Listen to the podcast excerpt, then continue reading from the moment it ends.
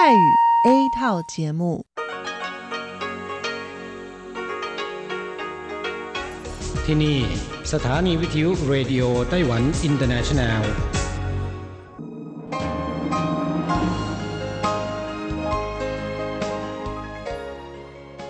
กลับมาฟังขณะนี้ท่านกำลังอยู่กับรายการภาคภาษาไทยเรดิโอไต้หวันอินเตอร์เนชันแนลหรือ RTI ออกกระจายเสียงจากกรุงไทเปไต้หวันสาธารณรัฐจีน เป็นประจำทุกวันนะครับ นอกจากรับฟังทางเครื่องรับวิทยุได้แล้ว ยังสามารถรับฟังรายการผ่านระบบออนไลน์ได้ที่ thai.rti.org.tw หรือที่ RTI Fanpage นะครับ ขอเชิญติดตามรับฟังรายการของเราได้ ตั้งแต่บัดนี้เป็นต้นไป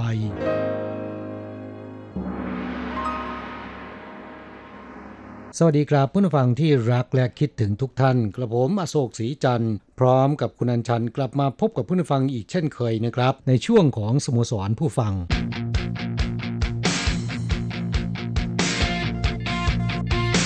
ข่าวเด่นประเด็นร้อน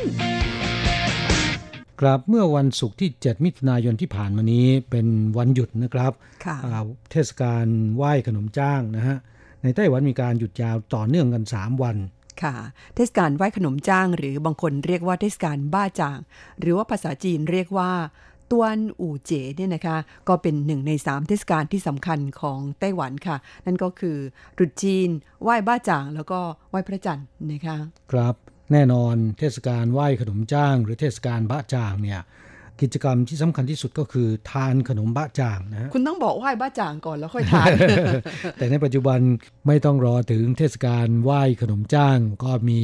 บะจ่างให้เลือกทานได้มากมายนะครับ เพราะว่ามีขายกันนะฮะค่ะเพื่อนผู้ฟังที่มาอยู่ในไต้หวันเนี่ยไม่ทราบว่าชอบทานบ้าจ่างกันหรือเปล่านะคะบ้าจ่างที่มีขายกันทั่วไปในไต้หวันนั้นก็มีแบบเค็มกับแบบหวานนะคะครับแบบเค็มนั้นก็ใช้ข้าวเหนียวอ่าแล้วก็ข้างในเนี่ยมีไส้พวกหมู พวกเกาลัดถั่วลิสงนะคะแล้วก็เห็ดหอม แต่ว่าก็มีหลายแบบเหมือนกันนะคะเพราะว่าใน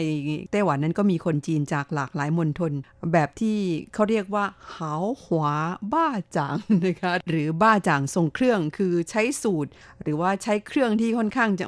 ราคาแพงของดีอะไรทำนองนั้นนะคะ ลูกแล้วไม่ถูกนะ ราคาก็แพงตามไปด้วยนะคะครับส่วนอีกแบบหนึ่งก็จะเป็นบ้าจ่างแบบหวาน ก็ใช้ข้าวเหนียวทำเหมือนกัน แต่ไม่มีไส้นะคะ เป็นสีเหลืองๆรู้สึกว่าเขาจะอ่าใช้พวกด่างนะคะมาแช่ซะก่อนแล้วค่อยนำไปห่อแล้วก็เอาไปต้มออกมาเนี่ยจะเป็นสีออกเหลืองๆดิฉันเห็นคนเฒ่าคนแก่ที่นี่ก็ชอบทานเหมือนกัน เขาเอาไปจิ้มน้ำตาลทานนะคะครับอร่อยไปอีกแบบหนึ่งครับเพื่อนแรงงานไทยและเพื่อนผู้ฟังที่มาตั้งรกรากในไต้หวันนะครับ คิดว่าก็คงจะคุ้นเคยกับบะจ่างนะฮะแต่เตือนว่าอย่าทานมากนะฮะค่ะเพราะว่าท้องอืดดิฉันเห็นบางคนก็ชอบทานเหมือนกันนะคะครับและสมัยก่อนทานบะจ่างเนี่ยจะต้องมีการห่อนะครับ หมายถึงว่าคุณแม่บ้านเนี่ยจะเป็นผู้ที่ห่อส่วนมากจะไม่ไปซื้อมาทานนะครับ แต่ว่าในปัจจุบันอ่าการห่อนั้นมันต้นทุนสูงนะฮะแทบไม่มีใครห่อกันแล้วนะคคะรับ ส่วนใหญ่ก็จะซื้อจากอ่าร้านค้าทั่วไป ซึ่งก็มีหลากหลายยี่ห้อนะครับ พูดถึงบ้าจ่างซึ่งเป็นของว่างชนิดหนึ่งสำหรับชาวไต้หวันหรือที่เรียกกันว่าเฉียวชื่อเนี่ยนะคะอย่างที่เรียนไป เดี๋ยวนี้เนี่ยไม่ต้องรอถึงเทศกาลไหว้บ้าจ่างแล้ว มีขายกันทุกวัน มีขายทั่วไปด้วยนะคะ และเสี่ยวชือในไต้หวันนั้นไม่ได้มีแต่บ้าจ่างเท่านั้นว่าไปแล้วนี่มีมากมายหลากหลายรูปแบบนะคะ แล้วก็แผงลอยที่ขายเสี่ยวชือ หรือว่าที่เรียกกันโกโก้ว่าสตรีทฟู้ดนี่นะคะ เดี๋ยวนี้ในไต้หวันนั้นก็มีมากมาย แทบทุกตรอกซอกซอย สาเหตุก็เนื่องจากว่าคนไต้หวันนิยมทานของว่างนะคะ หรือว่าเสี่ยวชือในช่วงบ่ายๆ หรือช่วงกลางคืนกินรอบดึกกันนะคะ ดังนั้นเนี่ยแทบทุกเมืองจะมีพวกตลาดนัดกลางคืน หรือว่าตลาดโต้รุ่ง หรือว่าไนท์บาร์ซ่าทั้งหลายเนี่ยขายของกินในช่วงดึกๆกัน แทบทุกเมืองบางเมืองมีหลายที่ด้วยนะคะครับอย่างไทเปนี่มีตั้งหลายที่เนี่ย แต่คุณทราบไหมตลาดนัดกลางคืน หรือว่าตลาดขายอาหารอาของกินเล่นหรือว่าของว่างหรือว่าเสี่ยวซือในไทเปเนี่ย ที่ไหนเก่าแก่อร่อยที่สุด แล้วก็มีคนนิยมไปทานมากที่สุด อันนี้ยอมแพ้ครับ เพราะปกติแล้วผมไม่ทานอาหารว่างเหล่านี้นะแหมโดยเฉพาะรอบดึกนะครับ คุณนี่ไม่ตามกระแสเลย ตลาดนัดที่ขายของว่างหรือว่าสตรีทฟู้ดที่มีชื่อเสียงที่สุด แล้วก็เก่าแก่ที่สุดในไทเปเนี่ย ชื่อว่าตลาดนัดหนิงช่าเย่ชื่อนะคะได้ยินบ่อยๆ แต่เชื่อไหมครับว่าผมยังไม่เคยไปเลยนะเนี่ย คุณนี่ตกเทรน ถ้าคุยกับเอ่อคนไต้หวันนะคะ แล้วก็ถามว่าเสี่ยวชื่อในไทเปที่ไหนอร่อยเนี่ย เขาจะต้องบอกว่าหนิงช่าเย่ชื่อเห็นทีจะต้องไปกันบ้างแล้วนะ เพื่อนดิฉันที่เป็นคนไต้หวันเนี่ยนะคะ แล้วก็เป็นคนไทเปเขาบอกว่า เหล่าไทเปเรนก็คือคนไทเปรุ่นเก่าๆเนี่ย เวลาจะกินของว่างนี่ต้องไปที่ตลาดนี้เท่านั้น ตลาดหนิงช่าเย่ซื่อเนี่ยความจริงแล้วอยู่ไม่ไกลจากอ่าที่สถานีรถไฟไทเปเท่าไหร่นักนะคะเดินยังถึงเลยดิฉันจะบอกให้ดิฉันเคยเดินมาแล้วเอาเลยฮะประมาณ 15 นาทีถึงนะคะโดยที่ตลาดนัดหนิงช่าเย่ซื่อแห่งนี้นั้นมีสตรีทฟู้ดเจ้าเก่าแก่มากมายหลายเจ้า บางเจ้าคุณเชื่อไหม ยังได้บิ๊บกูมองของมิชลินเลย โอ้โหอืมคุณต้องไปลอง สงสัย RTI ของเราแนะนำมาแล้วนะฮะ ค่ะณมณพรนะเอ่อใครอยากจะรู้ว่าเจ้าไหนไปดูคลิปของคุณมณพรนะคะนอกจากนี้แล้วก็ยังมีตลาดนัดอีกหลายที่นะคะในไทเป ซึ่งจากจุดนี้ก็แสดงให้เห็นว่าคนไต้หวันนั้นนิยมทานของว่างนิยมทานสตรีทฟู้ดคล้ายๆกับคนไทยเหมือนกันนะคะครับจริงๆ แล้วคนไต้หวันกับคนไทยเนี่ยมีหลายอย่างที่มีลักษณะมีเอกลักษณ์คล้ายกันนะฮะค่ะอ่าสตรีทฟู้ดเมืองไทยเรานั้นก็โด่งดังไม่น้อย แต่ว่าของไต้หวัน เขาก็ค่อนข้างมีชื่อเสียงนะคะครับ จากข้อมูลของสำนักสถิติและบัญชีกลาง ระบุถึงแผงลอยที่มีการขึ้นทะเบียน เพื่อได้รับสิทธิพิเศษทางด้านภาษีเนี่ยนะคะ พบว่าในไต้หวันนั้นมีร้านแผงลอยนะคะทั้งหมด 3 0 0แสนกว่าร้าน ในจำนวนนี้มากกว่า 50%เนี่ยเป็นแผงลอยที่ขายของกินโอ้โหก็คือ 1 5 0 0 0 0 กว่าแผงนะคะครับ จะเห็นได้ว่าคนไต้หวันนิยมกินของว่างขนาดไหนนะฮะ ค่ะ รอลงมาประมาณ 23.29%หรือ 71,000 กว่าแผงเนี่ย ก็เป็นอาหารเหมือนกัน แต่อันนี้เป็นอาหารสดนะคะ คือยังไม่ได้ปรุง ตามมาด้วย 10%เป็นแผงลอยที่ขายเสื้อผ้าสำเร็จรูปหรือ 30,000 กว่าร้านนะคะแต่ว่าที่มากที่สุดก็คือ แผงลอยที่ขายของว่างของกินแล้วก็เครื่องดื่ม 53.41%คือ 150,000 กว่าแผง กราบเพื่อนผู้ฟังของเราที่อยู่ในไต้หวันคิดว่าคงจะเคยไปใช้บริการแผงลอยเหล่านี้มาแล้วนะครับค่ะ ความจริงแล้วแผงลอยพวกนี้เนี่ยนะคะ สมัยก่อนที่ที่ฉันมาไต้หวันใหม่ๆเนี่ยมีความรู้สึกว่าอาหารที่ขายตามแผงลอยนั้นไม่ค่อยกล้าจะทานเท่าไหร่ เพราะว่า 1. ดูแล้วไม่ค่อยสะอาด 2. ใช้ถุงพลาสติกมากไปหน่อย แต่คุณสร้างไหมปัจจุบันนี้เขาปรับปรุงคุณภาพกันหลายที่แล้วก็ดีมากเลย อย่างที่ที่ฉันบอกตลาดนัดกลางคืนหนิงชาเย่ซื่อเนี่ย ไม่ใช้พลาสติกเลยนะคะถ้วยชามแล้วก็อ่าตะเกียบเนี่ยใช้สแตนเลสทั้งหมดนะคะแม้แต่อ่าน้ำมันที่ใช้แล้วเนี่ยเขายังห้ามทิ้งกันทั่วไปเลย เขามีการควบคุมไม่เททิ้งตามร่องน้ำทั่วไปนะคะครับก็ทำให้น่าทานมากขึ้นนะฮะค่ะ แล้วคุณทราบไหมคะว่าอ่าบรรดาเจ้าของร้านแผงลอยทั้งหลายแหล่ที่บอกว่ามี 3 0 0แสนกว่าแห่งเนี่ยนะคะ3 0 0แสนกว่าแผงเนี่ย โอ้ยมากกว่าครึ่งนี้เป็นคนหนุ่มสาว คนหนุ่มสาวพวกนี้บอกว่าความจริงแล้ว การเป็นเจ้าของแผงลอย ตระเวนขายของไปตามที่ต่างๆ นี่มันมีประโยชน์หลายอย่าง 1. ไม่ต้องเสียค่าเช่าร้าน 2. อิสระมีความยืดหยุ่นสูง เพียงแต่ว่ารายได้อาจจะไม่สูงนัก แต่บางเจ้าเขาบอกว่า โอ้ยรายได้ก็ดีไม่น้อยเหมือนกัน ครับนอกจากแผงลอยมีเยอะแล้วนะครับ ในไต้หวันยังมีอีกอย่างหนึ่งที่ค่อนข้างจะเยอะแล้วก็หนาแน่นนะฮะอะไรคะ นั่นก็คือภูเขาค่ะไต้หวันจัดเป็นเกาะที่มีภูเขาสูงหนาแน่นที่สุดแห่งหนึ่งของโลก บนพื้นที่เกาะไต้หวันที่มีเพียง 36,000 ตารางกิโลเมตรนะครับ มีภูเขาที่มีความสูงกว่าระดับน้ำทะเล 3,000 เมตรขึ้นไปมากถึง 268 ลูกนะฮะค่ะ และระหว่าง 2,000 เมตรขึ้นไปถึง 3,000 เมตร มีอีกหลายร้อยลูก ในจำนวนนี้ภูเขาที่สูงที่สุดนะครับ ได้แก่อี้ซาน ความสูง 3,952 เมตร สูงที่สุดในภูมิภาคเอเชียตะวันออกไกลนะฮะค่ะเมื่อพูดถึงภูเขาสูงในไต้หวันจำนวน 268 ลูก ซึ่งมีความสูงกว่าระดับน้ำทะเล 3,000 เมตรขึ้นไปเนี่ยนะครับ หลายคนอาจจะมองภาพไม่ออกว่า ตัวเลขเนี้ยมันเยอะไหม ก็จะขอนำไปเปรียบเทียบกับภูเขาที่คุ้นหูนะครับ มีชื่อเสียงระดับโลก อย่างเช่น ภูเขาฟูจิของญี่ปุ่น เพื่อนผู้ฟังทราบไหมภูเขาฟูจิเนี่ยมีความสูงขนาดไหน ยอดเขาฟูจิของญี่ปุ่นนะครับ มีความสูง 3,776 เมตรนะฮะอ่าต่ำกว่ายอดเขาอวี้ซานในไต้หวันที่สูงถึง 3,952 เมตร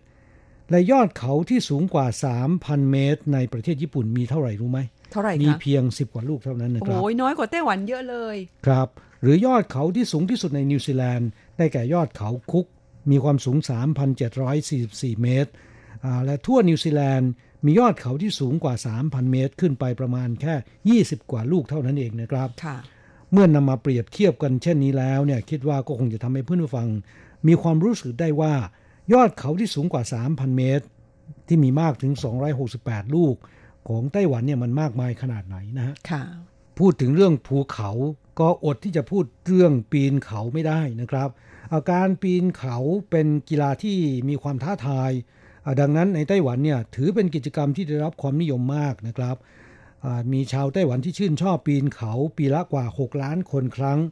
แต่ที่ผ่านมานะครับมีการควบคุมการปีนเขาค่อนข้างจะเข้มงวด ต้องมีขั้นตอนการยื่นคำร้องเข้าป่าปีนเขาค่อนข้างจะสลับซับซ้อนนะครับ สาเหตุเป็นเพราะว่าภูมิอากาศที่แปรปรวนบวกกับภูมิประเทศที่อันตรายนะครับ รัฐบาลเกรงว่าจะประสบอุบัติเหตุ จึงมีการควบคุมค่อนข้างจะเข้มงวด อย่างไรก็ตาม นับตั้งแต่เกิดเหตุการณ์ที่นางสาวอูจี้หยุนนะครับ นักปีนเขาสาวไต้หวันวัย 36 ปี ผู้รักการพิชิตยอดเขาพร้อมกับสวมชุดบิกินี่ถ่ายภาพเป็นที่ระลึกโพสต์ลงในโซเชียลเป็นประจำ จนได้รับสมญานามว่านักปีนเขาบิกินี่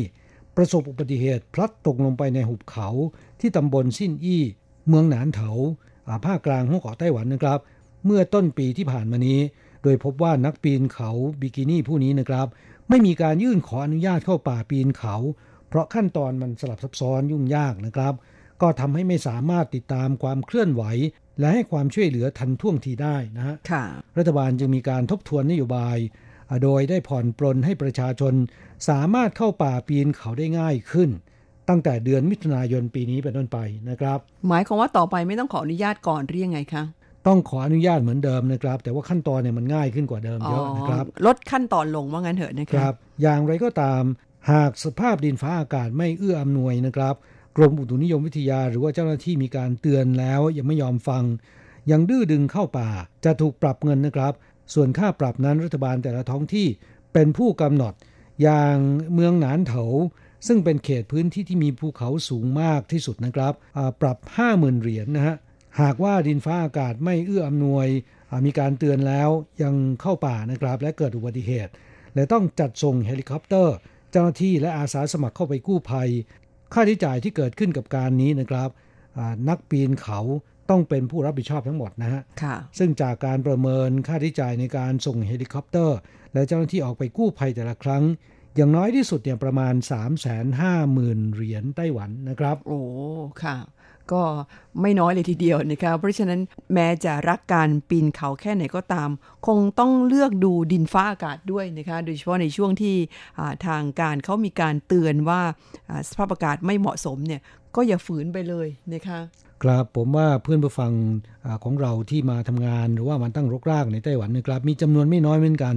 ที่นิยมปีนเขานะฮะค่ะหากว่าใครนิยมกิจกรรมประเภทนี้อ่าก็สามารถที่จะศึกษาได้นะฮะอ่าปัจจุบันเข้าป่าปีนเขาได้ง่ายขึ้นกว่าในอดีตมากเลยนะครับค่ะและจากกิจกรรมที่ได้รับความนิยมอันนี้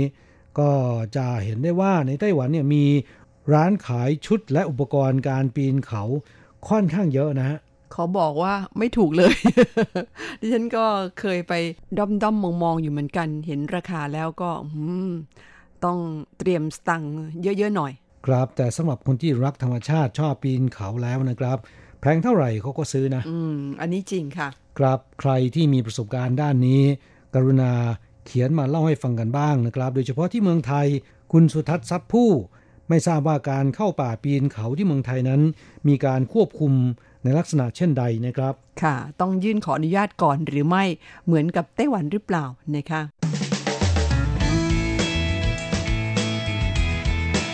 คลายความทุกข์ ปันความสุข ครับช่วงนี้มาตอบจดหมายของผู้ฟังนะครับ จดหมายฉบับแรกวันนี้มาจากคุณอิทธิกรตั้งจิโรธนานะคะเป็นผู้ฟังจากที่จังหวัดศรีสะเกดค่ะแหมพูดถึงคุณอิทธิกรแล้วดิฉันยังจำได้ว่าในไลน์กรุ๊ปของ RTI เนี่ยเห็นส่งรูปต้นทุเรียน ภูเขาไฟมาให้ดู โอ้โหดกมากทำอาดิฉันนี่อยากจะลองไปชมสวนทุเรียนแถวแถวศรีสะเกษว่า มันดกได้ขนาดนั้นเชียวหรือคะไม่ทราบว่าเป็นสวนของคุณอิทธิกรหรือเปล่าเนี่ย นั่นน่ะสิจำได้ว่าสมัยก่อนที่อยู่เมืองไทยนี่ไม่เคยเห็นทุเรียนพันธุ์นี้มาก่อน แต่ว่าหลายปีมานี้หลายเมืองหลายจังหวัดปลูกทุเรียนกันได้เยอะนะคะแล้วก็ทุเรียนภูเขาไฟที่ศรีสะเกดนั้นค่อนข้างจะโด่งดังทีเดียว ยังไม่เคยชิม อยากชิม คุณอิทธิกรส่งเป็นจดหมายอีเมลเข้าสู่รายการมาฉบับนี้บอกว่า ช่วงนี้ผมห่างเหินจากการรับฟังทางวิทยุ เพราะได้ออกนอกพื้นที่หลายวัน วันนี้ขอส่งใบรายงานมาก่อน อันหนึ่งหน้านะครับ แล้วก็วันหลังจะส่งตามมา ขอบคุณที่ผู้จัดทำรายการดีๆ ให้ได้รับฟังครับ ก็ขอขอบคุณคุณอิทธิกรนะครับที่ส่งรายงานผลการรับฟังมาให้เราทราบนะฮะขณะเดียวกันก็ได้ส่ง รูปผลไม้ดีๆ น่าทานมาให้ดูด้วยนะทำเอาน้ำลายไหล เพราะว่าทุเรียนที่ขายอยู่ในไต้หวันนั้นมีพันเดียวค่ะ หมอนทอง แล้วก็มาถึงไต้หวันแล้วนี่มันสุกจนบางทีมันเละนะคะดิฉันชอบทานแบบที่แข็งๆหน่อย ผมมีโอกาสทานบ่อยๆ แต่ว่าเป็นแบบอบแห้งนะ อ๋อ อันนั้นก็ไม่ค่อยถูกฉลกดิฉันครับจดหมายของผู้นฟังท่านต่อไป คุณสาธิตทิศยากรจากที่กรุงเทพมหานครนะครับ เขียนเข้ามาเป็นอีเมลนะครับเมื่อวันที่ 6 พฤษภาคมที่ผ่านมานี้ คุณอิทธิกรเขียนมาในจดหมายฉบับนี้นะครับ เกี่ยวกับเรื่องที่รายการของเรานำมาเล่าให้ฟัง เรื่องหลอดกาแฟนะครับ บอกว่าร้านกาแฟอเมซอนบางแห่ง ในขณะนี้ใช้หลอดกระดาษแล้วครับ แปลกดีเมื่อครั้งเรียนอนุบาล หลอดกระดาษชุบไข ลายสวยๆ ใช้กันแพร่หลาย พอขึ้นชั้นประถมก็หายไป พลาสติกมาแทนที่ แต่สุดท้ายก็ต้องกลับมาใช้อีกนะฮะ ค่ะ จะว่าไปแล้วสมัยก่อนตอนที่ดิฉันยังเด็กๆก็เหมือนกันนะคะ แถวแถวบ้านนี่จำได้ว่าไปซื้อหมูสามชั้นเนี่ยนะคะ เขาใช้ใบต้นสักเนี่ยห่อให้ แต่ว่าในยุคหลังๆมาพลาสติกเริ่มเข้ามามีบทบาทในชีวิตของผู้คนนะคะปรากฏว่าทุกอย่างเปลี่ยนเป็นถุงพลาสติกหมด ตอนนี้ก็กลับมาใช้วัสดุที่ทำมาจากธรรมชาติอีกครั้งหนึ่งนะครับ เพราะเรื่องของอสิ่งแวดล้อมของโลกเนี่ยนับวันก็เลวร้ายลงเรื่อยๆนะครับจดหมายของคุณสาธิตฉบับนี้นะครับ ยังเล่าถึงเรื่องของถุงพลาสติกบอกว่า ไปซื้อของที่ห้างก็แถมคะแนนให้ หากว่านำถุงผ้ามาเอง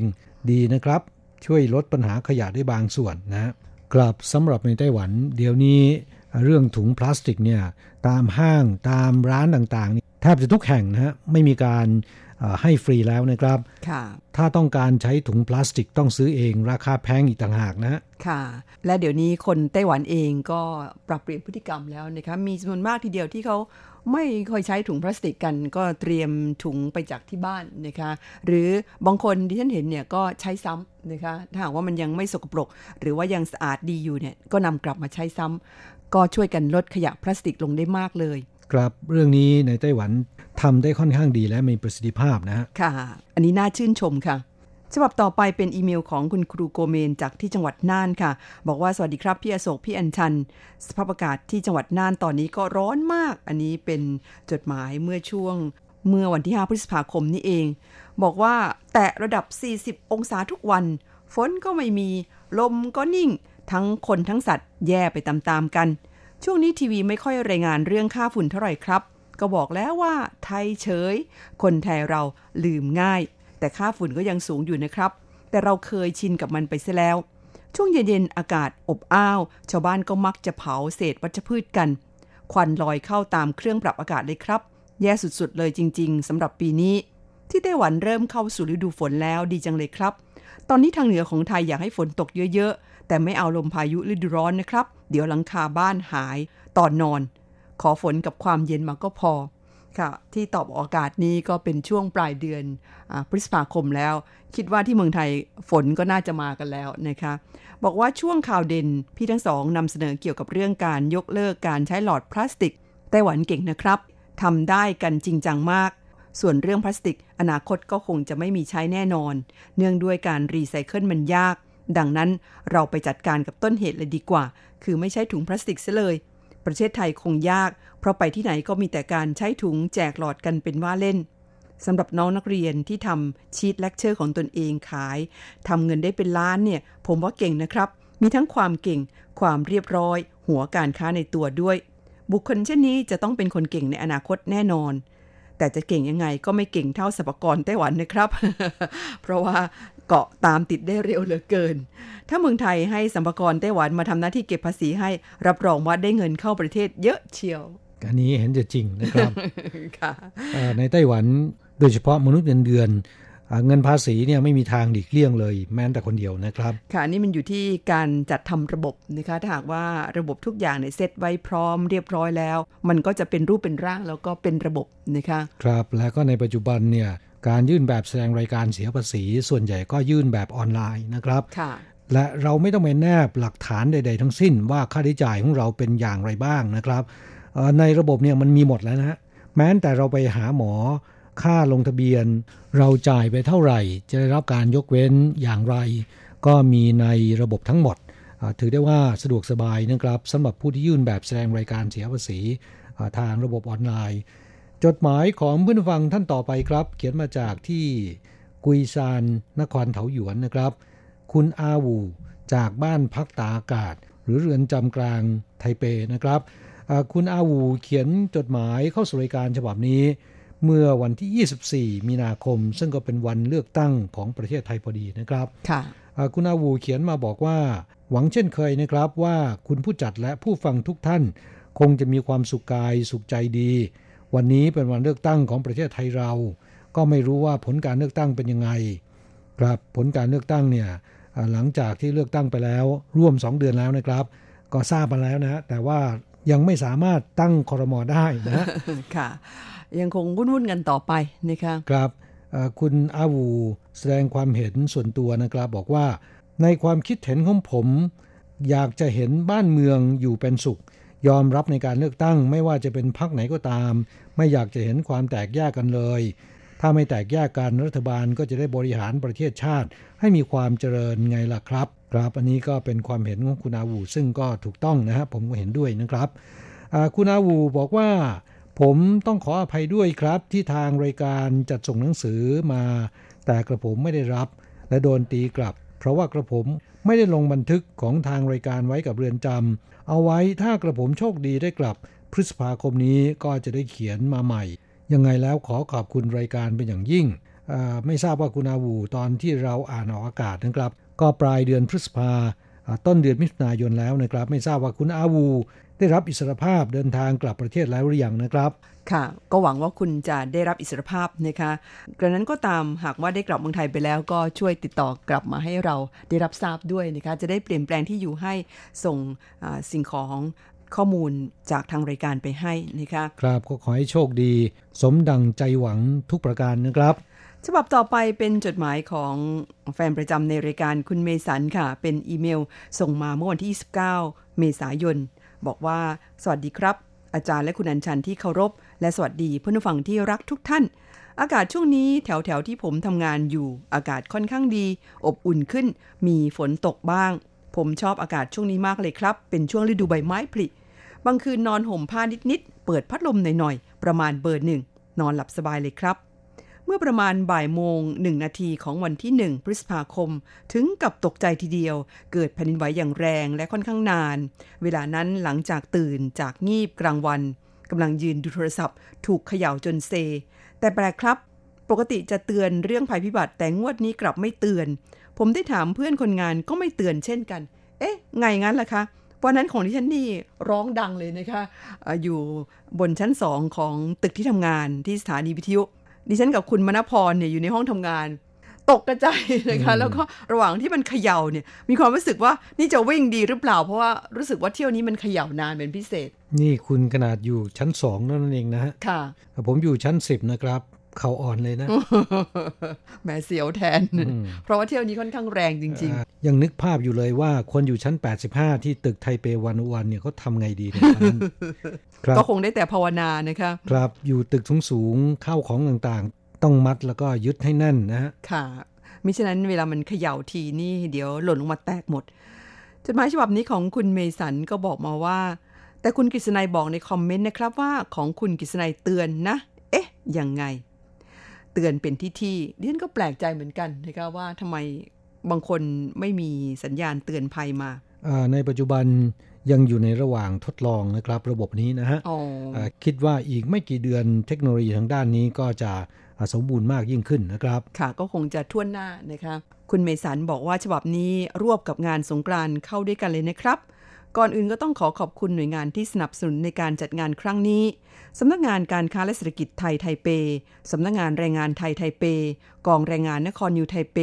สถานีพิทยุภาคภาษาไทย RTI โดยมีทีมงานพิธีกรคุณภาพ คุณอัญชัน คุณแสงชัย คุณกฤษณัย คุณธีระ นำทีมงานคุณภาพโดยอาจารย์ธนา ยังมีคุณมณพรกับคุณรัชรัตน์ที่ประจำอยู่ที่บูธ RTI และได้รับเกียรติเป็นครั้งแรกกับการเข้าทำหน้าที่ผู้ว่าการนครนิวไทเป ท่านโหโยอีขึ้นเวทีเปิดงานประเพณีสงกรานต์2019 และท่านผู้ตรวจราชการกระทรวงแรงงาน ท่านสุชาติพรชัยวิเศษกุลผู้อำนวยการใหญ่สำนักงานการค้าและเศรษฐกิจไทยไทเป ท่านผู้อำนวยการสำนักงานแรงงานไทยไทเป หัวหน้ารับทวันวอชบนเวทีมีงานกิจกรรมมากมายหลากหลายอัธรส ทั้งพิธีการทางศาสนาโดยมัคคายกคนเก่ง อดิศรพิมพ์คำไลนำสวดมนต์แหมมืออาชีพจริง ๆ บอกว่าการแสดงบนเวทีที่น่าตื่นตาตื่นใจ และขาดไม่ได้เลย และอยู่กับเรามาทุกปีก็คือบริการตรวจสุขภาพของมูลนิธิโรงพยาบาลพุทธสือจี้ผมเองก็เข้ารับบริการทางด้านทันตกรรม ขูดหินปูน ติดต่อกันมาเป็นปีที่ 3 แล้วแหมคุณเมสันนี่สุดยอด ครับเป็นคนฉลาดนะ ค่ะ แนะนำว่าควรจะใช้งานนี้ ให้เป็นประโยชน์มากที่สุดนะครับ ไปเที่ยวงานได้รับความเพลิดเพลินขณะเดียวกันก็รับการตรวจสุขภาพไปด้วยนะฮะค่ะได้ประโยชน์หลายอย่างนะครัคะช่วงบ่ายๆเนี่ยผมได้แวบเข้าไปดูสภาพการตรวจสุขภาพของแรงงานไทยอ่าซึ่งอยู่ในอาคารที่ทำการของนครนิวไทเปนะครับ อยู่ข้างหลังของเวทีนะค่ะปรากฏว่ามีคนไปใช้บริการมากพอสมควรนะครับค่ะแต่ก็น่าเสียดายนะยังมีคนอีกจำนวนมากไม่ทราบนะครับ แล้วก็คนที่ไปใช้บริการเนี่ยผมดูแล้ว ส่วนใหญ่ก็ทำฟัน ตรวจสายตา และมีอีกจำนวนหนึ่งนะครับ ไปรอเข้าคิว รับบริการฝังเข็มนะฮะโอ้ผมไปถามคุณหมอว่าเอ่อคนที่มารับบริการฝังเข็มเนี่ยเขาฝังเพื่อวัตถุประสงค์อะไร หมอบอกว่าส่วนใหญ่ก็มาบรรเทาอาการปวดนะครับ คลายเครียดคลายเส้นนะฮะค่ะแหมแสดงว่าเพื่อนรายการไทยของเรานี่ เดี๋ยวนี้ก็เอ่อ ค่อนข้างเข้าใจอ่าแนวทางการรักษาของแพทย์แผนโบราณของจีนนะครับเพราะว่าถ้าหากว่าเป็นเรื่องของอาการปวดเมื่อยกล้ามเนื้อ หรือว่าให้คลายกล้ามเนื้อ มีความรู้สึกว่าตรงไหนเคล็ดเคล็ดยอกยอกๆเนี่ยฝังเข็มนี่แก้ได้จริงๆนะคะดีกว่าแพทย์แผนปัจจุบันก็คือ ไม่ต้องกินยา เพราะฉะนั้นจึงไม่มีผลข้างเคียงนะครับ แต่บางโรคอย่างเช่นอ่าโรคที่เจ็บป่วยเฉียบพลัน อันนั้นต้องไปหาหมอแผนปัจจุบันนะคะครับจดหมายของคุณเมสันฉบับนี้ยังเล่าต่อว่าปีนี้มีการเพิ่มตรวจปัสสาวะด้วยนะครับ โปรตีนน้ำตาลในปัสสาวะของผมปกติ ความดันโลหิตก็อยู่ในเกณฑ์ปกติเป็นที่น่าพอใจสำหรับมินิคอนเสิร์ตของพีเสดิร์ดก็สร้างความสุข สร้างความสนุกสนานให้พวกคนไทยที่มาร่วมงานได้อย่างเต็มเปี่ยม อีกอย่างหนึ่งที่ผมดูแล้วเยอะกว่าทุกปีก็คือ เบียร์เข้ามาขายกันอย่างเอิกเกริกเยอะมาก สิ่งที่ผมหวั่นหลังทราบก่อนหน้านี้ อาจารย์เคยบอกว่างานสงกรานต์ปีนี้พีเสดิร์และทีมงานจะมา เกรงจะเกิดเหตุวุ่นวาย เพราะเป็นวงร็อก อย่างดีที่กลางงานไม่มีเหตุวุ่นวายใด ๆ แต่กลับมีเหตุหลังเลิกงาน ในช่วงท้ายพูดถึงเรื่องอากาศ บอกว่าช่วงนี้เข้าใกล้ฤดูร้อนแล้ว ความร้อนค่อยๆ คืบคลานเข้ามาเรื่อยๆ บางวันร้อนบางวันออกเย็นๆก็ขอให้อาจารย์ทั้งสองดูแลสุขภาพ เตรียมพร้อมร่างกายไว้รับอากาศร้อนที่กำลังจะมาถึง รวมถึงเพื่อนฟัง ท่านอื่นด้วยนะครับ ครับเรื่องของงานสงกรานต์นะครับ ปีนี้ที่บอกว่าเรียบร้อยดี แต่ว่าช่วงหลังจากที่เลิกงานไปแล้วประมาณ 40 นาทีมีเหตุการณ์ตีกัน ซึ่งเรื่องนี้นะครับก็ทำให้ภาพลักษณ์คนไทยอ่าได้รับความเสียหายนะฮะค่ะอ่าสำหรับเรื่องนี้ทางสำนักงานแรงงานไทยเนี่ยท่านกับอากองแรงงานก็มีการหารือกันแล้วว่า ในปีหน้าปีต่อๆไปเนี่ยจะมีการจัดการเรื่องนี้เด็ดขาดนะครับ ห้ามมีการขายนะฮะอ่า ปีนี้รู้สึกว่าตำรวจเนี่ยจะละหลวมเรื่องการตรวจนะครับ ก็มีการทบทวนในเรื่องนี้อ่าในหน่วยงานที่เกี่ยวข้องนะครับค่ะเพราะฉะนั้นปีหน้าร้านอาหารที่นำเหล้าไปขาย รับรองว่าโดนจับแน่นอนนะฮะค่ะ ยังไงก็ขอความร่วมมือมายังทุกๆทท่านนะคะสำหรับเวลาในรายการวันนี้นั้นหมดลงซะแล้วค่ะ เราทั้งสองต้องอำลาจากเพื่อนฟังไปชั่วคราวก่อนนะครับ เราจะกลับมาพบกันใหม่ที่เก่าเวลาเดิมในสัปดาห์หน้าสำหรับวันนี้ สวัสดีครับ สวัสดีค่ะ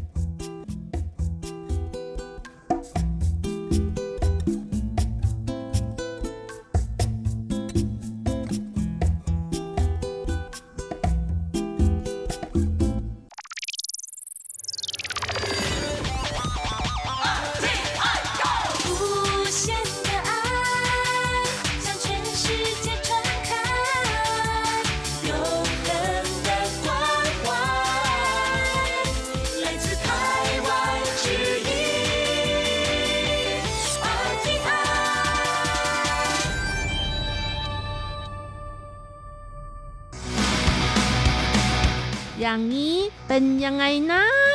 อ๋อ อย่างนี้เหรอ ผู้โดยสารแท็กซี่ อาเจียนบนรถ โชเฟอร์ขอค่าเสียหาย 3,500 NT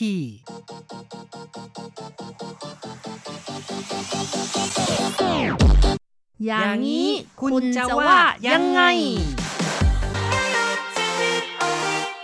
คุณผู้ฟังที่รักครับ พบกันอีกแล้วในอย่างนี้คุณจะว่ายังไงนะครับ ผมแสงชัยกิตติภูมิวงศ์ค่ะดิฉันรจรัตน์ยนต์สุวรรณค่ะ ในครั้งนี้เราจะพูดกันถึงเรื่องของแท็กซี่นะครับค่ะในแท็กซี่ใช่ครับนไต้หวันค่ะ ในไต้หวันนี่แท็กซี่ก็ถือว่ามีจำนวนเยอะแล้วก็สะดวกสบายนะครับ สามารถที่จะเรียกกันได้ อย่างง่าย ๆนะครับค่ะแท็กซี่ของไต้หวันนี่สีเหลืองทั่วประเทศเลยนะคะ แต่ว่าปัจจุบันก็มี Uber แล้วค่ะ ที่ไม่ใช่สีเหลืองค่ะ ครับก็เริ่มมีรถแบบที่เรียกว่าเรียกผ่านแอปนะครับ ก็ถือว่าเป็นทางเลือกสำหรับประชาชนที่มากขึ้นนะครับ ในการใช้บริการแม้ว่าที่ผ่านมานั้น Uber กับแท็กซี่ก็ตีกันไปตีกันมานะครับ โจมตีกันหลายครั้งทีเดียว ก็เหมือนกับในหลายๆประเทศละครับ หลังจากค่ะที่สามารถเรียกรถผ่านทางแอปได้ บรรดาผู้ที่ขับแท็กซี่อยู่เดิม ก็ย่อมจะมีการต่อต้านนะครับ เพราะว่าถือว่าเป็นคู่แข่งโดยตรงนะครับ เมื่อเข้ามาแย่งผู้โดยสารก็ย่อมจะมีการกระทบกระทั่งกัน จนทางการก็พยายามจัดระเบียบนะครับ ในที่สุดนั้นบรรดา Uber หรือว่าผู้ที่ขับรถส่วนบุคคลเนี่ย ก็มีช่องทางในการที่จะมาขึ้นทะเบียนได้ แล้วก็ทำให้สามารถที่จะให้บริการได้เช่นเดียวกันนะครับ แน่นอนนะคะ เนื่องจากว่ามาเป็นคู่แข่งแล้วก็มีหลายคนที่ว่า เอ๊ะ การนั่ง Uber นี่อาจจะไม่ค่อยปลอดภัยเท่าไหร่ ก็เป็นไปได้นะครับ เพราะถ้าหากว่าไม่มีการขึ้นทะเบียนเอาไว้ ย่อมจะเป็นการยากในการตรวจสอบ เมื่อเกิดเรื่องที่มิดีมิร้ายขึ้นมานี่ก็คงจะตรวจสอบยากเหมือนกันนะครับ ค่ะ หรือว่าเกิดอุบัติเหตุ ความขัดแย้งระหว่างผู้โดยสารกับผู้ให้บริการขนส่ง ในทางตรงข้าม หากผู้โดยสารทำให้ Uber เสียหาย ผู้โดยสารจะต้องรับผิดชอบ หรือแม้กระทั่งต้องเดินทางดำเนินกระบวนการยุติธรรม ต่อบริษัทแม่ของ Uber ที่อัมสเตอร์ดัมในฮอลแลนด์นู่นน่ะ ถือว่าไม่ยุติธรรมค่ะอืมเนาะถ้าเกิดกรณีฟ้องร้องนี่ยังต้องเดินทางไปขึ้นศาลใช่ที่อัมสเตอร์ดัมเลยค่ะนะครับเนี่ยนอกจากนี้แล้ว Uber ไม่มีที่ทำการในไต้หวัน และไม่มีคำแถลงนโยบายปกป้องข้อมูลส่วนตัวที่เป็นภาษาจีน แล้วก็ไม่มีการสอบประวัติพนักงานคนขับรถซะด้วยนะคะ ไม่มีระบบการเก็บข้อมูลส่วนบุคคลที่ดี เหล่านี้ก็หลายคนบอกว่าเป็นอันตรายค่ะ อืม ครับ ก็ถือว่าเป็นสิ่งที่ได้มีการหยิบยกผ่านมานะครับ ในเรื่องของปัญหาจาก Uber นะครับ ค่ะแน่นอนนะคะ ก็หลายๆ คนแต่คิดว่าเรียก Uber นี่ถูกกว่าใช่ไหมคะ โดยเฉพาะนักท่องเที่ยวมีบางคนบอกว่า ถ้าเรียกแท็กซี่จากกรุงไทเปไปที่สนามบินเทาหยวนนะคะ ใช้ค่าโดยสารประมาณ 1,200 ถึง 1,500 เหรียญไต้หวัน แต่ถ้าเรียก Uber เขาบอกว่าเสียแค่ 1,000 เหรียญไต้หวันเท่านั้นค่ะ ครับ เพราะว่าเป็นระบบที่สามารถใช้การนัดหมายผ่านทางแอปได้นะครับ แล้วก็ ในระยะไกลนั้นก็มีช่องทางที่จะสามารถตัดราคาแข่งขันได้ แต่ถ้าว่าเป็นการเรียกในตัวเมืองนั้น บางทีก็จะแพงกว่า แต่ก็ถือว่าจะได้รับบริการที่ดีกว่า เนื่องจากพนักงานของ Uber นั้น ก็จะต้องมีมาตรฐาน Uber นะนะครับ ก็คือว่าจะมีความออสุภาพกว่า แล้วก็รถที่ใช้นั้น จะมีความใหม่กว่า ดูแล้วไม่เหมือนกับรถแท็กซี่ทั่วไป เหล่านี้ก็ล้วนแต่เป็นจุดดี จุดด้อยที่แตกต่างกันไประหว่าง Uber กับแท็กซี่นะครับครับ ก็ถือว่าเป็นช่องทางในการบริการที่ประชาชนนั้นก็สามารถจะเลือกได้มากขึ้นนะครับ แต่ว่าในเรื่องของการโดยสารรถแท็กซี่ หรือว่ารถ Uber นั้น บางครั้งผู้โดยสารก็อาจจะก่อเหตุ ก่อเรื่องขึ้นมาโอ้นะครับแน่นอนนะคะ อย่างตัวอย่างในข่าวสังคมที่เราให้คุณผู้ฟังแสดงความคิดเห็นเข้ามาใช่ไหมคะใช่ครับก็คือเรื่องกรณีที่ผู้โดยสารเมานะครับ แล้วก็เออได้อาเจียนบนรถนะครับ เป็นอย่างไรมาฟังกันครับ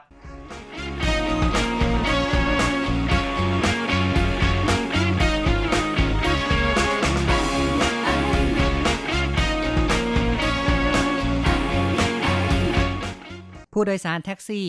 อาเจียนบนรถ โชเฟอร์ขอค่าเสียหาย 3,500 NT โชเฟอร์แท็กซี่ โพสต์ข้อความทาง Facebook บอกว่า ผู้โดยสารอาเจียนบนรถ เบาะนั่ง แผ่นยางรองพื้นมีของสำรอกเลอะเปลอะน่าสะอิดสะเอียน ผู้โพสต์บอกว่าต้นเดือนพฤษภาคม ตอนเช้ามืด ผู้โดยสารคนหนึ่งอายุ 30-40 ปี เมาสุรา ขณะนั่งรถอาเจียนออกมา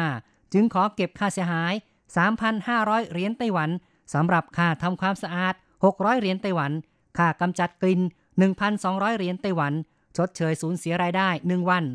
1,700 เหรียญไต้หวัน ผู้โดยสารบอกว่าแพงเกินไป ไม่พอใจ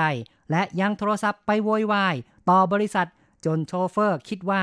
อาจจะคืนเงินให้ แต่จะไปฟ้องร้องเรียกค่าเสียหายแทนจะดีไหม ผู้โพสต์ถามด้วยว่า ขอเก็บเงิน 3,500 เหรียญไต้หวัน มากเกินไปหรือไม่ มีคนบอกว่ากำลังพอดี ถ้าทำอาเจียนบนรถผม ผมก็โมโหเหมือนกัน 3,500กำลังพอดี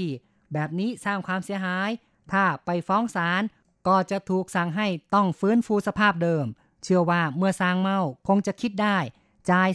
3,500 เหมาะสมดีแล้ว และมีคนบอกว่า ควรเก็บ 5,000 3,500 ถูกเกินไป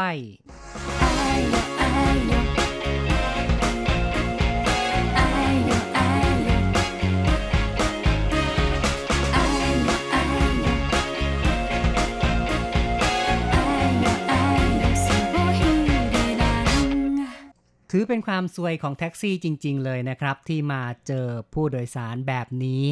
นะครับอืมเรียกว่ากลิ่นนี่คงจะอบอวนน่าดูในรถเลยนะครับเนี่ยค่ะการเรียกค่าเสียหายนี่รู้สึกว่ามันก็คุ้มค่าดีนะคะ ไม่เช่นนั้นนะต้องเสียค่าทำความสะอาด แล้วก็เสียเวลาในการทำอาหารกินซะด้วยค่ะ อืม ก็มีหลายคนนะครับที่ แสดงความเห็นเข้ามาก็มีทั้งบอกว่าเห็นด้วย บางคนก็บอกว่าไม่เห็นด้วยนะครับ เป็นอย่างไรบ้างเรามาฟังเพื่อนๆดีกว่าว่า มองเรื่องนี้กันอย่างไรบ้างครับ ค่ะ เริ่มกันที่ Facebook กันนะคะ เราก็มีคำถามไปบอกว่า เจอคนเมานะคะ คุณจะทำอย่างไร นะคะ คุณมองไทยเฉียวก็บอกว่าไม่ใช่ญาติหลีกให้ไกลๆเลยค่ะอืมเนาะโอ้โหแสดงว่าญาตินี่ยังยอมรับได้ ก็ใช่ไหมยังต้องคะพยายามพากลับบ้านไปอะคนที่เป็นญาติเป็นเพื่อนกันนะครับอ๋อแม้เจอเมาอยู่บนถนนก็ควรจะต้องช่วยเหลือ พาไปสงบสติอารมณ์นะครับ แต่ถ้าว่าไม่ใช่เพื่อนไม่ใช่ญาติเนี่ยหนีไกลๆจะดีกว่านะครับ เพราะว่าจะได้ไม่ต้องเจอลูกหลงนะครับ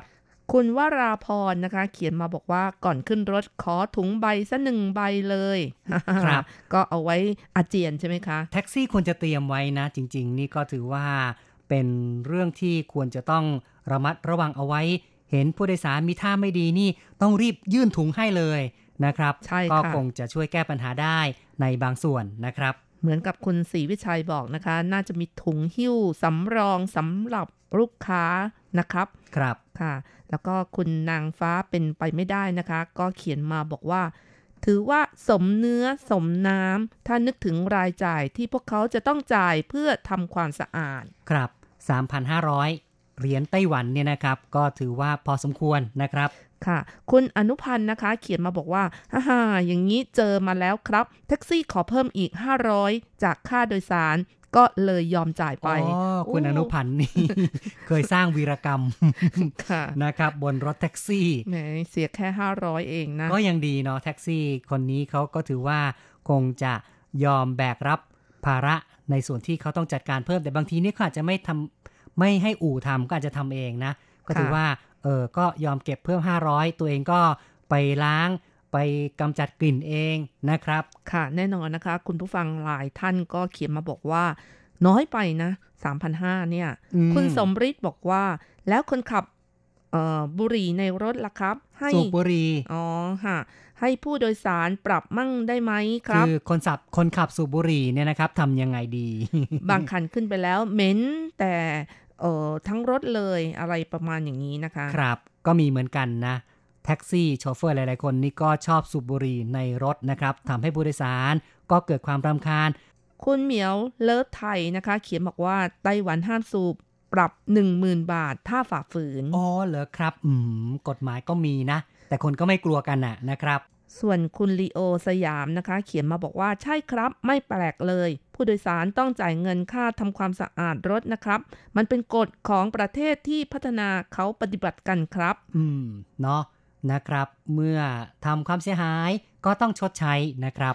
คุณพัญญานะคะ เขียนมาบอกว่าถ้าเป็นเมืองไทย คนอ้วกโดนโชเฟอร์นี่ตบกระบาล แถมยังเสียเงิน 500 บาทโอ้ครับแม่หุรุนแรง โชเฟอร์เมืองไทยนี่โหดร้ายนะน่ากลัวนะนะครับน่ากลัวเหมือนกันอืมค่ะ คุณม่องไทเฉียวนะคะ เขียนมาบอกว่าสโลแกนเมาไม่ขับให้กลับแท็กซี่ ใช่เลยนะ ในอืมไต้หวันนี่มีสโลแกนอย่างนี้จริง ๆ ค่ะ ใช่นะครับ เออเขาต้องบอกว่าอะไรนะใครเชอผู้เฮอจิวเฮอจิ๋วผู้ใครเชอ อืม นะครับ ก็อย่างนี้ยนะครับ ก็คือเมาก็ไม่ขับนะครับ ถ้าจะขับก็อย่าเมานะครับ ค่ะ แล้วก็คุณม่องไทเฉียวยังบอกว่าการปรับ 3,500 นี้ถือว่าสมน้ำสมเนื้อค่ะ ครับ เห็นด้วยนะครับที่ปรับในอัตราเท่านี้นะครับ ส่วนคุณที่ใช้นามว่าคนสุดท้ายของชีวิตนะคะ เขียนมาบอกว่า เมารถน่าเห็นใจ เมาเหล้าปรับเลยอ๋อเนาะนะครับใครที่เมาเราก็ต้องปรับไปเลยนะครับค่ะ ส่วนคุณอากันนะคะก็คือคุณกริจจรค่ะที่อยู่เมืองไทยนะคะ บอกว่าค่าเสียหายนี่สมเหตุสมผล กลิ่นอับๆที่อยู่ในรถทำความสะอาดยากมาก ถ้าติดที่พรมก็จะต้องซักฟอก แล้วก็ต้อง อบไอโซน ถึงจะกำจัดกลิ่นเหล่านี้ได้ แท็กซี่บางคนจะไม่อยากรับผู้โดยสารที่หิ้วกับข้าวขึ้นรถ กลิ่นกับข้าวบางอย่าง เมื่อผู้โดยสารลงรถไปแล้ว กลิ่นก็ยังติดอยู่ในรถ รถแท็กซี่ข้างในสะอาด ใครได้ใช้บริการก็ต้องประทับใจแน่นอน อืมเนาะในฐานะที่เป็นผู้เชี่ยวชาญ ทางด้านรถนะครับก็แน่นอนค่ะให้ความเห็นเข้ามานะครับ ค่ะ ตอนนี้ก็บริการอยู่ที่เมืองไทยใช่ไหมคะอ๋อเกี่ยวกับเนอะการล้างขัดสีอืมแล้วก็ทำความสะอาดทั้งหลายใช่นะครับโอ้โหตอนนี้เป็นเท่าแก่น้อยแล้วนะ ไม่ก็ใช่ยิเท่านดีแก่น้อยก็ยินเท่าดีแก่ด้วยมากแล้วด้วยใช่นะครับค่ะอืมส่วนคุณมงคลนะคะ เขียนมาบอกว่า3,500ถูกต้องครับ มันต้องโทษผู้โดยสารที่เมาค่ะ ส่วนคุณที่ใช้นามว่า ลาบเทาเมาต้องโดนปรับอะไรอย่างนี้นะคะ ก็เขียนมาบอกว่า แต่ถ้ามีโรคประจำตัวก็ว่าอีกอย่างอ๋อเนาะบางคนนี่เขาคืออาจจะกำลังป่วยมากเคลื่อนเหียน อาเจียน อดไม่ได้นะครับค่ะแต่กรณีอย่างนี้ถ้าแท็กซี่เขายอมก็ดีเนาะแต่ถ้าเกิดเขาไม่ยอมก็ต้องจ่ายอยู่ดีล่ะนะครับ ส่วนคุณโอโจนะคะ เขียนมาบอกว่า ถ้าเหมารถว่าไปอย่าง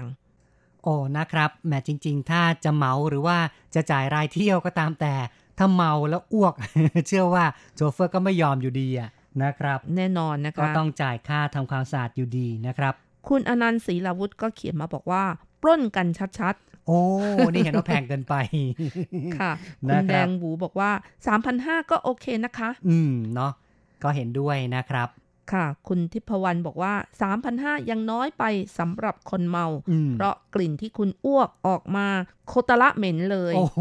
แล้วก็อีกอย่างหนึ่งก็คือค่าทำความสะอาดรถย่านนี้ก็แพงด้วยอ๋อในไต้หวันน่ะแพงนะครับค่ะค่าแรงเขาแพง เพราะฉะนั้นเนี่ยค่าล้างรถค่าบริการต่างๆ ค่ากำจัดกลิ่นนี่ก็แพงไปหมดเลยนะครับ ค่ะ ส่วนคุณธนภูมินะคะ เขียนมาบอกว่า ถ้าเป็นผมนะจะ อึแล้วก็จะฉี่ใส่ด้วยโอ้ยแหมอะไรจะขนาดนั้นสามพันห้านี่อืมแพงเกินไปอ๋ค่ะอจะได้คุ้มใช่ไหมอ๋ออย่างนี้สามพันห้านี่สงสัยจะไม่พอชดใช้ซะแล้วสิใช่ ดีไม่ดีจะเข้าคุกเอานะ นะครับเนี่ย ส่วนคุณชัสลีนะคะ บอกว่าถ้าเป็นอย่างนี้นะ มีรถเองแล้วก็จะเข้าใจเองครับ แถมยังเป็นรถทำมาหากินด้วย เมาแล้วต้องรู้จักประมาณตนครับ รถโดยสารไม่ใช่ที่ที่ผู้โดยสารสามารถทำอะไรก็ได้อืมเนาะนี่ก็เป็นคนที่มีจิตสำนึกที่ดีนะครับ ของผู้ที่จะใช้บริการแท็กซี่ ก็ต้องรู้จักว่าตัวเราเองนั้นอยู่ในสภาพอย่างไรนะครับค่ะ และอีกท่านหนึ่งค่ะ ที่บอกว่าค่าทำความสะอาดรถแพง นั่นก็คือคุณบุญเพ็งค่ะ โอเคครับ นี่ก็เป็นความเห็นนะครับจากเพื่อนๆที่เขียนเข้ามาทาง Facebook ของ RTI Fanpage นะครับ ก็ขอเชิญเพื่อนๆนะครับ แวะไปเยี่ยมเยือนเราได้ที่ RTI Fanpage นะครับ จะได้รับข่าวสารที่เราจะมีการอัปเดตกันทั้งวันนะครับ ข่าวสารต่างๆ รวมทั้งเรื่องราวของอย่างนี้คุณจะว่ายังไงเป็นเวที เปิดโอกาสให้เพื่อนๆได้ แสดงความเห็นกันด้วยนะครับเอาละครับ ต่อไปมาดูทางอีเมลกันดีกว่านะครับ อีเมลฉบับแรกค่ะ มาจากคุณนภาอัตมากุลศรีนะคะ เขียนมาบอกว่าไม่สมควรที่จะไปอาเจียนในรถ นึกถึงตอนคุณพ่อขับแท็กซี่ก็มีแบบนี้ คุณพ่อไม่ว่าอะไร เอารถกลับมาให้คุณแม่และพี่ชายช่วยกันล้างเป็นคนขับรถที่ใจดีจริงอืม เนาะโอ้โหนะครับ ก็ยอมที่จะเอ่อรับภาระ ความเสียหายนะครับ โดยการทำความสะอาดด้วยตนเองนะครับ คุณชิวซื่อหยินนะคะ เขียนมาบอกว่า เราก็ว่าเก็บราคา 3,500 น้อยไป ค่าทำความสะอาดรถด้านในไม่ใช่ง่าย กลิ่นอ้วก แรงมาก ถ้าโดนส่วนที่เป็นผ้าชนิดต่างๆ ล้างกลิ่นออกก็ยากมากค่ะ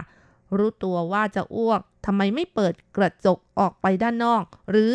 บอกคนขับว่า วันนี้ผมดื่มมากขอเปิดกระจกเอาไว้ แบบว่าป้องกันก็โอเคนะ เพราะว่าเขาอยากได้ลูกค้าเหมือนกัน อืม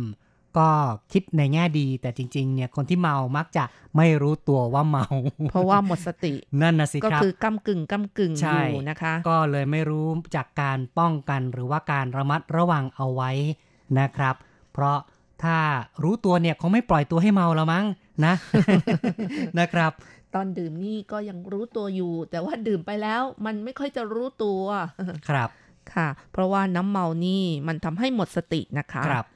อาจารย์โกเมนพัทรสิทธิกุลชัยนะคะ เขียนมาบอกว่า ผมว่างานนี้ผู้โดยสารยอมจ่าย 3,500 ดีกว่าครับ เพราะอืมทำให้รถเขาเละเสียขนาดนี้ ทั้งสกปรกทั้งกลิ่น ผมว่าเหมาะสมแล้ว อืมครับ ก็เห็นด้วยนะครับ ต่อการที่ต้องจ่ายค่าชดเชย ค่าเสียหาย 3,500 เหรียญไต้หวันนะครับ คุณชัยนรงค์สุจิรพรนะคะ เขียนมาบอกว่า เหตุผลพอรับได้ คุยกันรู้เรื่องก็จบแบบกันเองง่าย ๆ หากฝ่ายใดฝ่ายหนึ่งคิดว่ายังไม่ยุติธรรม คงต้องไปจบในศาลอืมเนาะก็ศาลแหละก็จะเป็นที่ตัดสินให้นะครับ ถ้าหากว่ายังไม่พอใจนะครับ อาจารย์เกษมทั้งทองนะคะ เขียนมาบอกว่า ผมก็เคยเมาจนอาเจียน แต่ไม่ได้นั่งแท็กซี่ จึงไม่ได้จ่ายเพิ่มจำได้ว่าเมาจนอาเจียนสองครั้ง ครั้งแรกตอนเกรดวิชาสุดท้ายออกทำให้จบปริญญาตรี และครั้งที่สองตอนประกาศผลการสอบบรรจุเข้าเป็นข้าราชการได้ ซึ่งผมสอบได้ลำดับที่หนึ่งจากผู้เข้าสอบสามคนอืมโอ้โห โอ้เนาะนะครับแหมด้วยความดีใจต้องฉลอง อย่างนี้นะครัมันบต้องฉลอง แต่ว่าฉลองอย่างนี้ไม่ค่อยจะดีเท่าไหร่นะ นั่นน่ะสิครับอืมอืมแต่ว่าหลายคนก็คิดว่าฉลองแบบนี้เป็นการฉลองแบบลูกผู้ชายใช่ไหมคะ ครับ ค่ะ แล้วก็อาจารย์ยังเขียนต่อว่าเอ่อ ตอนจบปริญญาตรีออกเงินกันกับเพื่อนสามคน รวมกันสี่คนที่มาจากโรงเรียนมัธยมเดียวกัน ไปกินร้านอาหารในเมืองตอนเย็น ใต้โต๊ะจะมีถังเล็กๆ ใช้เป็นที่ใส่ขยะ พอเมาได้ที่ลำไส้เริ่มปั่นป่วน มองเห็นภาพเบลอๆ รู้สึกนั่งโครงเคลง แล้วก็เหมือนกับว่ามีอาหารมาจุกที่คอ ก็เลยขยับถุงใส่ขยะมาใกล้ๆ ก้มลงไปแล้วทุกอย่างที่กินเข้าไปก็ออกมาทางปากและจมูก จนโอ้โหหมดเกลี้ยงอืมเนาะเมื่อบอยเข้ามาเช็คเงินปรากฏว่า คิดเกินมา 100 บาทบอยบอกว่า ค่าเช็ดอ้วกที่กระจายเต็มพื้นอืมส่วนครั้งที่สองไม่เล่าก็แล้วกัน เพราะว่าหนักกว่าหลายหลายเท่า ครับอย่างก็นี้คงคงหมดสภาพนะครับ เกินกว่าที่จะบรรยาย ก็เออสงวนเอาไว้ก็ดีเหมือนกันเนาะนะครับ ไม่งั้นเดี๋ยวคนอื่นนี่อาจจะทนไม่ได้นะครับ สร้างวีรกรรมเลยนะอืมนะครับ ส่วนคุณเมสันเอี่ยมศรีนะคะ เขียนมาบอกว่าสำหรับเมาแล้วอ้วกบนรถเมย์โชเฟอร์เรียกค่าต่างๆ3,500 ไม่แพง สมควรจะมากกว่านี้ซะด้วยซ้ำครับโอ้ ผู้โดยสารคนอื่นๆ คงจะสะอิดสะเอียนหน้าดู ใช่ ใครที่มานั่งทีหลังนี่ เห็นสภาพคงจะไม่กล้าขึ้นรถแน่นอนเลยนะครับ ก็อย่างว่านะครับนี่เป็นเรื่องราวของเออการที่จะต้องระมัดระวังแหละนะครับ ในการขึ้นรถแท็กซี่กันไม่งั้นเนี่ยก็จะเกิดปัญหาระหว่างโชเฟอร์กับผู้โดยสารได้นะครับ ก็ขอบคุณนะครับสำหรับความเห็นทุกความเห็นที่ ได้เขียนเข้ามาได้พูดคุยเข้ามาในรายการของเรานะครับ เรื่องของการนั่งแท็กซี่นั้น ก็ถือว่าเป็นสิ่งที่เราเราท่านท่านๆทั้งหลายนั้น คงจะมีโอกาสกันละเชื่อว่าทุกคนที่เคยนั่งแท็กซี่แน่ๆเลยนะครับ แน่นอนนะคะโดยเฉพาะอย่างยิ่งแท็กซี่ในไต้หวันนี่ถือว่ามีความสะดวกมากค่ะ แล้วก็แท็กซี่นี่ แต่ละเมืองก็มีอัตราค่าแท็กซี่ไม่เหมือนกันด้วยนะคะแตกต่างกันไปนะครับค่ะ อย่างเช่น ในกรุงไทเป นครนิวไทเป กับเมืองจีหลงนะคะ ที่อยู่ทางภาคเหนือค่ะ สตาร์ทเริ่มต้น 1,250 เมตรนะคะ ก็เริ่มกันที่ราคา 70เหรียญไต้หวันค่ะ อ๋อเนาะราราคาสตาร์ทเริ่มต้นนะครับค่ะคือ 1.250 กิโลเมตรนะครับค่ะหรือว่า 1,250 เมตรเนี่ยนะครับ ก็ไม่เกิน 70 บาท 70 เหรียญไต้หวันนะครับ ค่ะ แล้วก็เมื่อขับไปเรื่อยๆนะคะ ทุก 200 เมตรก็จะขยับ 5 เหรียญไต้หวันนะคะ อ๋อ นะครับทุก 200 เมตร เพราะฉะนั้นถ้าคิดว่า 1 กิโลเมตรนะครับก็ประมาณ 25 เหรียญไต้หวันนั่นเอง เพียงแต่ว่าเขาจะขยับขึ้นไปทีละ 200 เมตรนะครับ ค่ะ แต่ว่าเวลาที่รถจอดไฟเขียวไฟแดงนะคะ ก็คือรถจอดติดไฟแดงก็จะมีการคิด 80 วินาที เสียไป 5 เหรียญไต้หวันนะคะ ครับก็คือออทุก 80 วินาที 5 NT นั่นเองนะครับอืมโดยปกติเนี่ยนะครับ ถ้าว่านั่งแท็กซี่ในกรุงไทเปนะครับ เนื่องจากว่ากรุงไทเปนั้นรัศมีแคบนะครับ จากฝั่งหนึ่งไปอีกฝั่งหนึ่งก็ประมาณแค่ 10 กิโลเมตร เพราะฉะนั้นเนี่ยก็จะเสียค่าโดยสารอยู่ประมาณ 150ถึง200 ส่วนใหญ่นะครับ เวลาที่นั่งในกรุงไทเป แต่ถ้าว่า นอกจากกรุงไทเปไปที่นครนิวไทเป หรือว่าไปที่อื่นๆแล้วเนี่ย อันนี้ค่าโดยสารก็คงจะมากขึ้นละนะครับ อาจจะเป็น 300 500 เป็นพันก็เป็นไปได้ ถ้าไประยะทางไกลๆนะครับ ก็คิดคร่าวๆก็คือว่า กิโลเมตรหนึ่งเนี่ยก็ประมาณ 25 เหรียญไต้หวันนะครับ ค่ะ แล้วก็ช่วงของเวลากลางวันกับกลางคืนนี่อัตราไม่เหมือนกันนะคะ เวลาสตาร์ทเริ่มต้นค่ะ อย่างเวลากลางวันเมื่อกี้ก็บอกแล้วนะคะ เริ่มต้น 1,250 เมตรนี้เสีย 70 เหรียญไต้หวัน แต่ถ้าเป็นกลางคืนนะคะก็เสีย 90 เหรียญไต้หวันค่ะ ตอนสตาร์ทจะชาร์จเพิ่มไป 20 เหรียญไต้หวันนะครับค่ะคิดโดยง่าย โดยนับเวลาตั้งแต่ 5 ทุ่มจนถึง 6 โมงเช้านั่นเองค่ะ อืม เนาะอันนี้ก็เป็นข้อมูลให้คุณผู้ฟังนะครับ ที่จะต้องเดินทางด้วยแท็กซี่ในไต้หวันก็พอจะทราบราคากันได้นะครับ เป็นการยกตัวอย่างของกรุงไทเป แต่ว่าถ้าเป็นเมืองอื่นนี่ก็จะมีอัตราที่แตกต่างกันไปนะครับ บางเมืองเนี่ยจะสตาร์ทที่ 95 บ้างร้อยหนึ่งบ้างนะครับ แล้วก็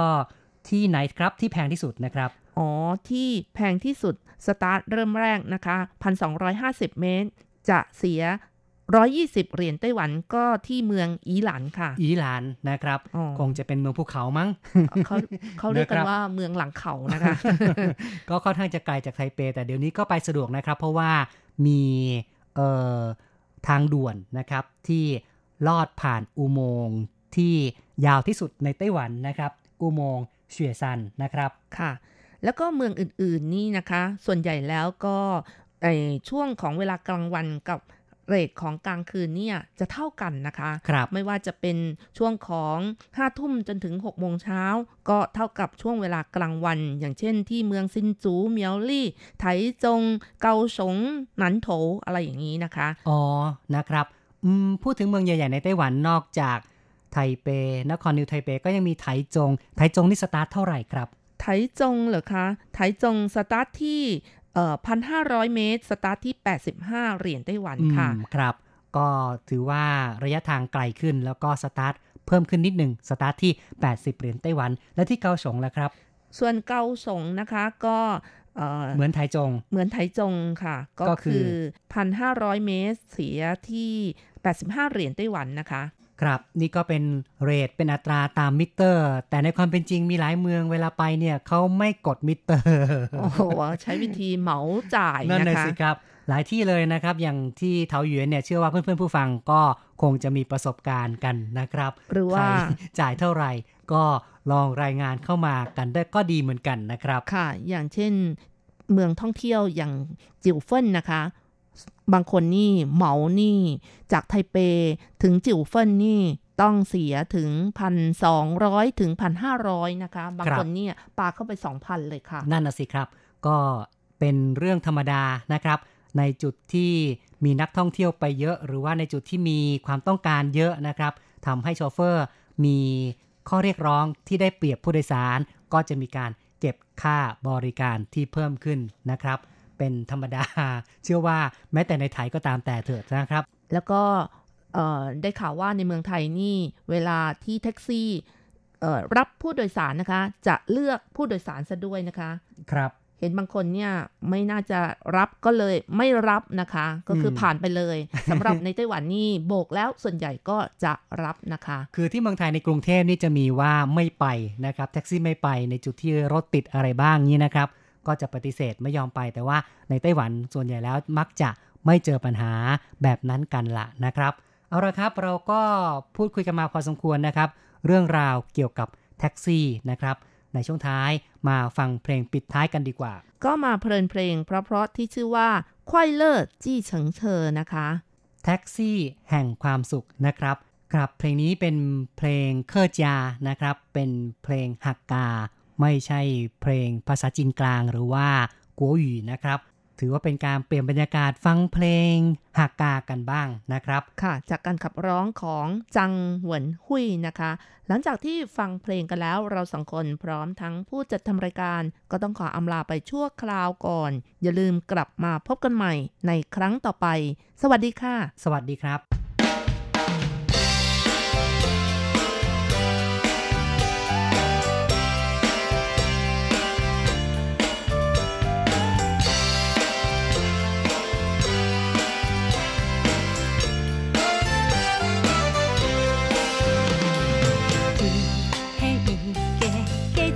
司机，